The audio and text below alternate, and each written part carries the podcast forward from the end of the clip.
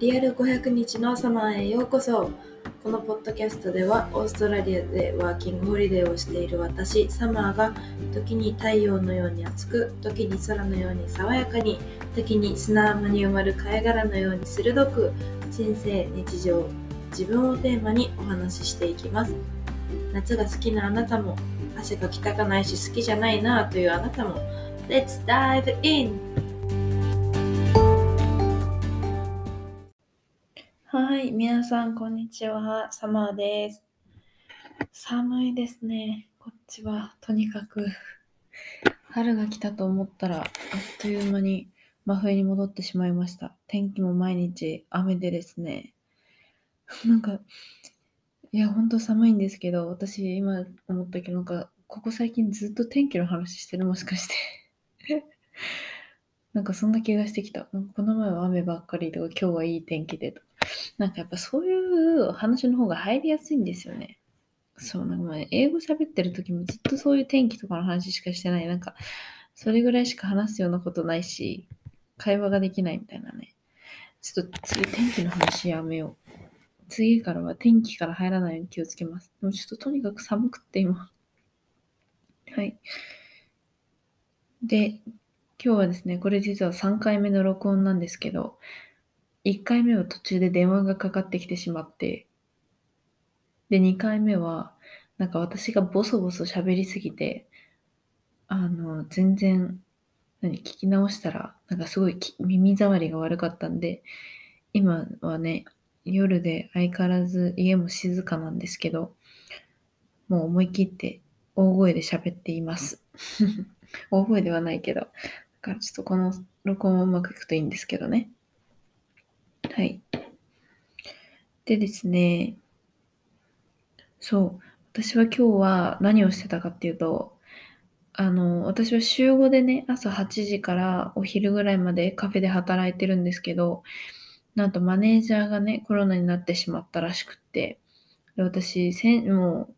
うずっとマネージャーと2人体制、ほぼ2人体制で働いてるんで、4時、1日4時間ぐらいを週5で働いてるんで、そうなんか、ちょっとできれば PCR 検査をすぐに受けてほしいって言われて、だから今日はバイトなくして、多分カフェも開けてないと思うんですけど、うん。で、PCR 検査を受けに行って、で今結果待ちっていう感じですね。24時間か以内には、まあ、あの、連絡が来るだろうということなので、多分、明日もね、何も言われてないんですけど、明日も朝も行かないと思います。やっぱ結果が出ないといけないっていうのと、私が行っても、マネージャーと2人体制なんで、そうそうそう、その人がいなかったら多分開けられないし、もう一人ね、男の人がスタッフの人でいるんですけど、その人は、なんか、店員さんっていうよりは、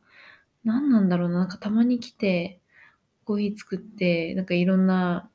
あの、お店のシステムとか設備を整えているっていう。そう、あと、お豆を買いに行ったりとかね、そのコーヒービーンズをロースタリーっていうとこに買いに行ったりとかしてる人なんで、その人はね、めっちゃ聞き取りづらいんですよね。声小さいし、あの、オーストラリア人ではないと思うんですけど、オーストラリア育ちなんでめっちゃ鉛が強くって、めっちゃ早口なんですよ、しかも。そう、だから私はね、あの人と二人では多分4時間働けないと思うんで、そう、しばらくお休みなのかなって思うんですけどね。そう、もう一個のレストランの方も実はめっちゃシフト減らされちゃってて、やばいですよね。そしたらまた私、まあお金なくならないけど、なかなかうまく溜まっていかないなっていう感じはしてますね。なんで私、お金に余裕を持つっていうことができないんだろう。自分の考え方の問題なのかな。なんか使いすぎちゃうわけでもないけど、でももちろんその、やっぱ必要な分はあるわけで、だからたま、なんかなかなかたまらない。いつもプラマイゼロを保ってしまうみたいなところがあって、で、ようやく仕事2つゲットして、これでいけるぞってなり始めたタイミングでこれじゃないですか。だからまた、まあ、ななんていうの？レストランの方1個でやってるような、そう、それもうまく、何、満足にシフト入れなくてみたいな、うん、なんだろうやっぱ根本的に考え方を変えなきゃいけないのかな。難しいですね。お金との向き合い方は、私はかなり、お金と自分の体型の向き合い方は、このエピス、ここのポッドキャストでも何回も話してますけど、本当に私の課題だなって思ってますね。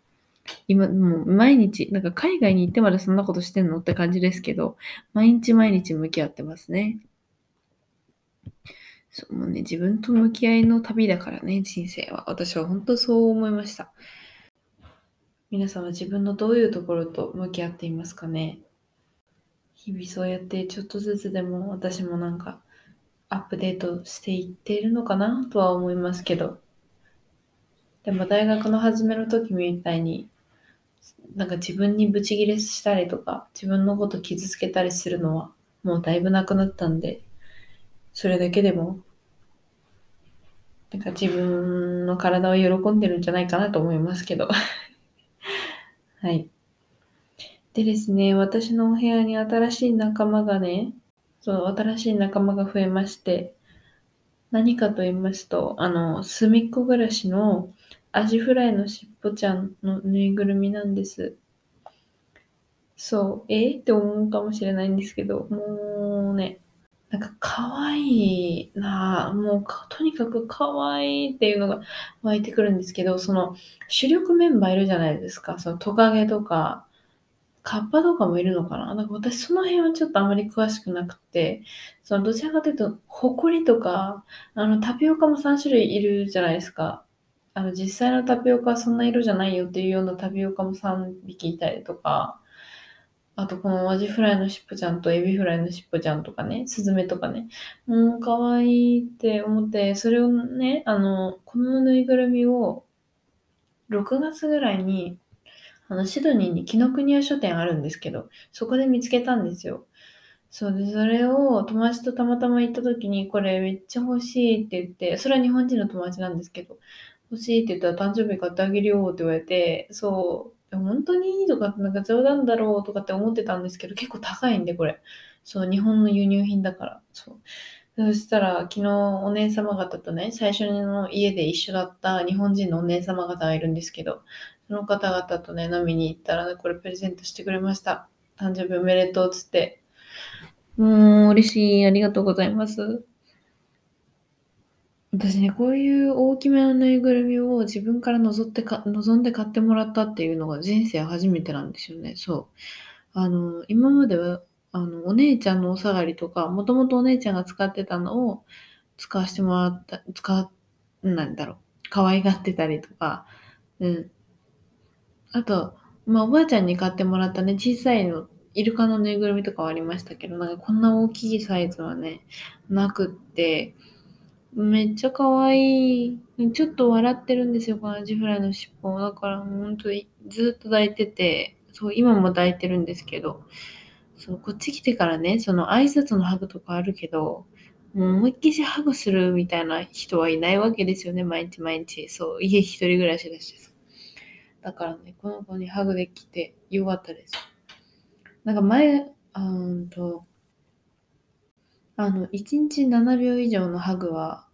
あの、絆を深めるらしいですよ。そう、私はね、アジフライのしっぽちゃんとの絆をね、これからどんどん深めていきたいなと思ってるんですけど、まあ、友達でもいいですし、全然、まあ、パートナーでも家族でも誰でもいいんですけど、あの、ハグはね、照れずに、あの、やりたいと思ったらハグして見てほしいなと思います。そう。これはね、あの、AC ジャパンが言ってましたね。多分本当だと思います。私の意見じゃなくて、そう。AC ジャパンの CM でね、正式に流れてたものなんです。やっぱでもね、多少のスキンシップは、あまあね、ちょっとパンデミックになってからはししづらくなりましたけど、あの、スキンシップって大事なんですよね。私もレストランでバイトしてる時に、あの、みんなやってくれるんですけど、そうそうそう。みんなやってくれるし、みんなそれぞれも、なんか、出勤した時と退勤した時、うん、気軽にボディタッチとか、あの、女の子同士では特に普通にしてますし、うん、なんかでもそういうのって、こう、なんだろう、私も全然うまく喋れないけど、なんとなく心の距離距離がね、縮まる感じがして、あの、なんだろう、心にすごくいいのでね、メンタルに、そう皆さんもぜひおすすめいたします。今ね、日本とかだったら特に熱々だから、あの、北半球に住んでる人が聞いてくださってることが多いと思うので、そう、熱々だからね、あんまりちょっとベトベトしちゃってとも思うかもしれないけど、いや、でもハグは大事ですよ。ぜひ。あの、嫌いだったらやんなくていいですよ。そんな無理しなくていいけど、おすすめですっていう話でした。で、もうオープニングで10分ぐらい喋っちゃってるんですけど、今日の話は、インスタグラムで予告した通り、日本の素敵なところです。イェーイ。そう。なんでね、これを撮ろうかなと思ったっていう、思ったかっていうと、その、なんだろうな。うん、海外に住んでいて、何今のイントネーション？キモ。海外に住んでて、なんだろう、海外生活を発信してる人って結構いるんですけど、なんか海外の生活はこんな感じで、海外の人はこんな感じで、で、日本の文化って、ブラブラブラみたいな、なんかわかりますか？日本の文化ってこういう感じじゃないですか？って。でも海外はこうだからっていうのがすごい多いと思うんですよ。私だけなのかわかんないけど、そういうのもすごくよく目にするんですよね。で、なんかそれがあんまり好きじゃないわ、好きじゃないっていうか、なんか私は自分の国にもちゃんといいところはちゃん、日本にもちゃんといいところはある、たくさんあると思っていて、そう。だから私はその片方からだけの、オーストラリアはいいぞっていうだけの発信じゃなくて、日本もすごいんだよっていう話をしたいなと思って、そう、今回撮ってるんですけど、なんで私がポッドキャストこれ録音し始めると誰かがキッチン使うんだろうな。まあいいや。いきますね。で、もう本当にさ、聞こえます？多分音広いよね、これ。その、しづらいんですよ。壁超薄いし。はい。切り替えていきましょう。あの、主にね、私が思ったの、感じたこと、4つぐらいかな。ざっと話していくんですけど、まあ、かなりシンプルにはなります。新しい発見とかはないかもしれないけど。まずね、一つ目なんですけど、とにかく日本は綺麗。これですよね。いや、マジで綺麗。もう街の綺麗さ。もうそう。レストランの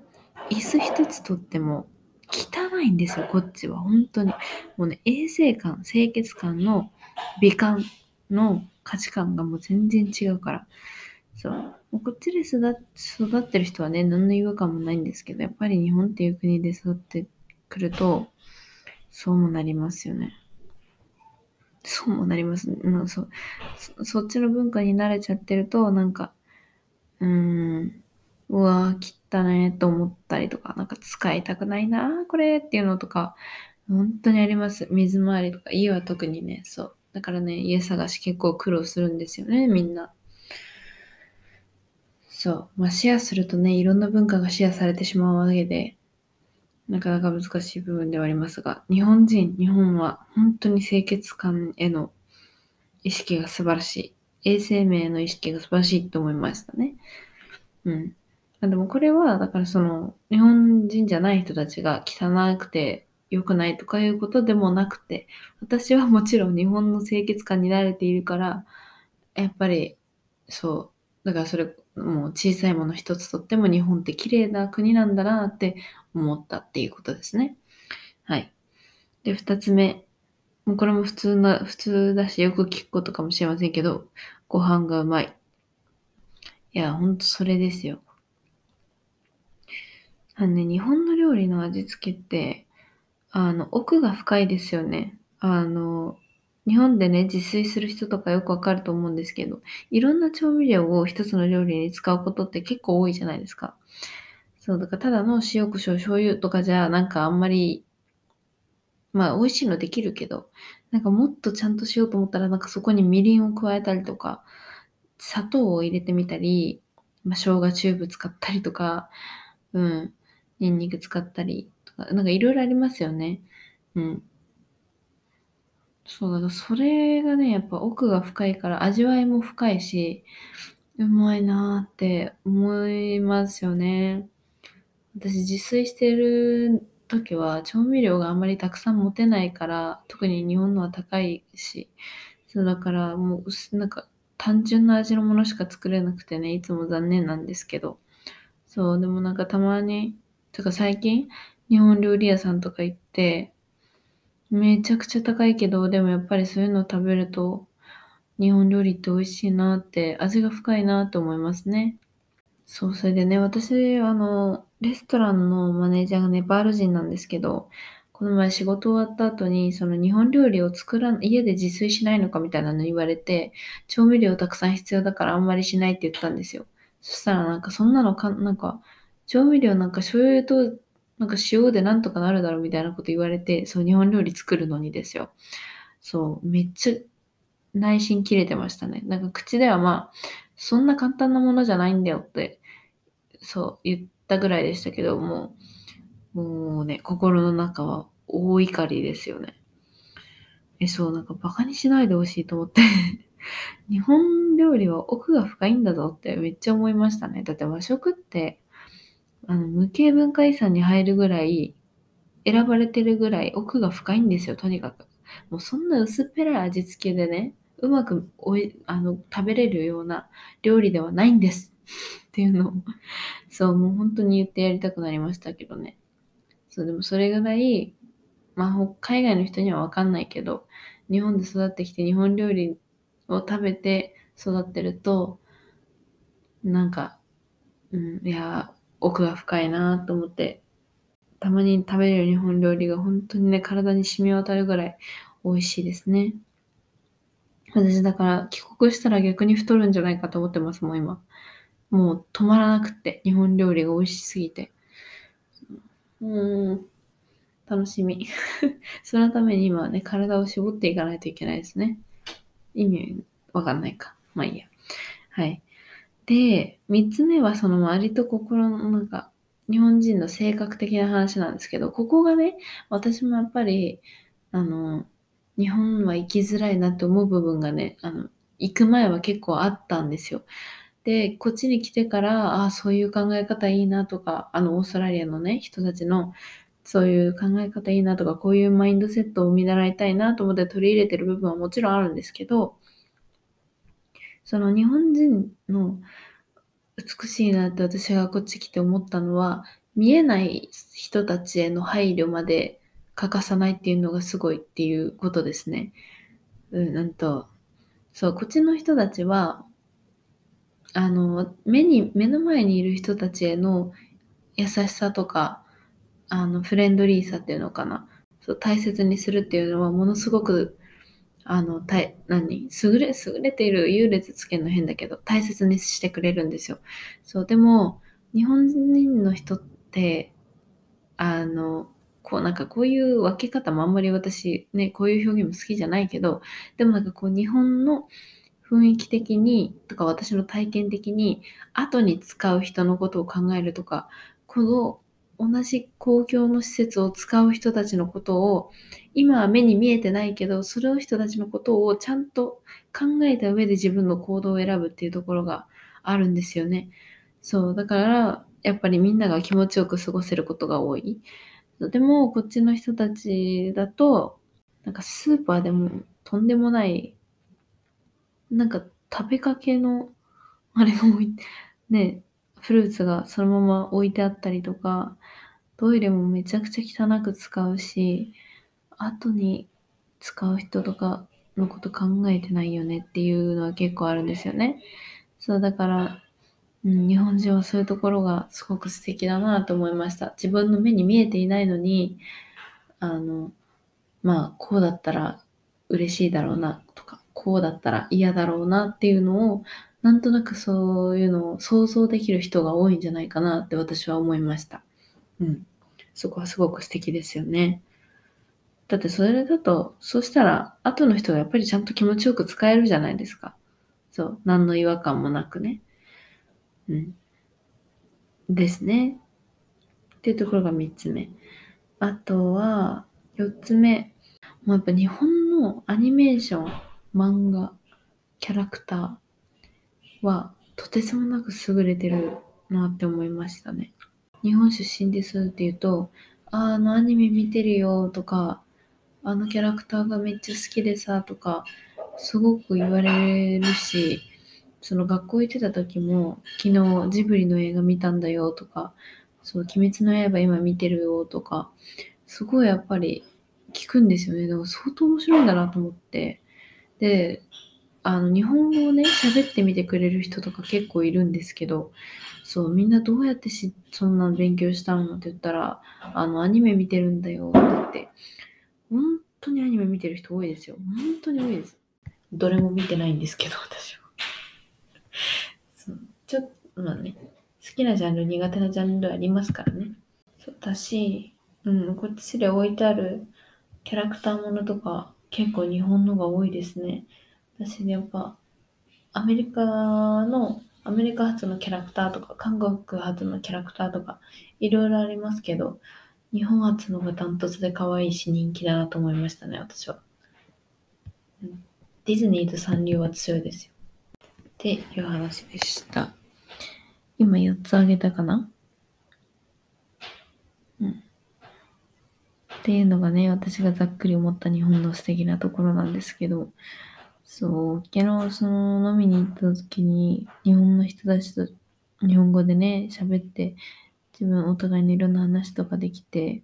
まあね、時間が足りないぐらいだったですけど、本当に帰りたくなっちゃったよ。あと8ヶ月あるのに。うん。でもね、3分の1過ぎたって考えたら、まだ過ぎてないけど、4ヶ月経ってないから過ぎてないけど、早いですね。思うけど、まだまだなんだなと私は思いますが、一日一日を忠実、ていうか大切にね、生きたいなと思います。働くにしても、休むにしても。変に頭ばっかり先行して、いろんなことにとらわれないでもうちょっとなんか自由にやっていきたいなとは、過ごしていきたいなとは思いますけれども。はい。明日は満月ですので、よくわかんない人もいるかもしれないけど、私は体がパンパンですね。満月のね、近づくにつれてむくみが